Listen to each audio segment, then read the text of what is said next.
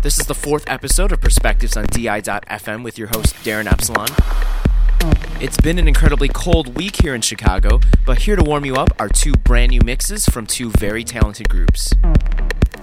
First up are Italian producers Casino and Laban. Then, in the second hour, another well known duo, Johnny and Spesh, will be providing their own unique sound. They'll be featuring some brand new releases off their label Luke Records, so make sure not to miss it. My first guests have been signed to such labels as Electronic Elements and Babylon Records. Their music has been receiving support from literally all the world's top DJs, and they're one of my own personal favorite producing duos. So, without further ado, here is the sound of Casino and Laban from Italy.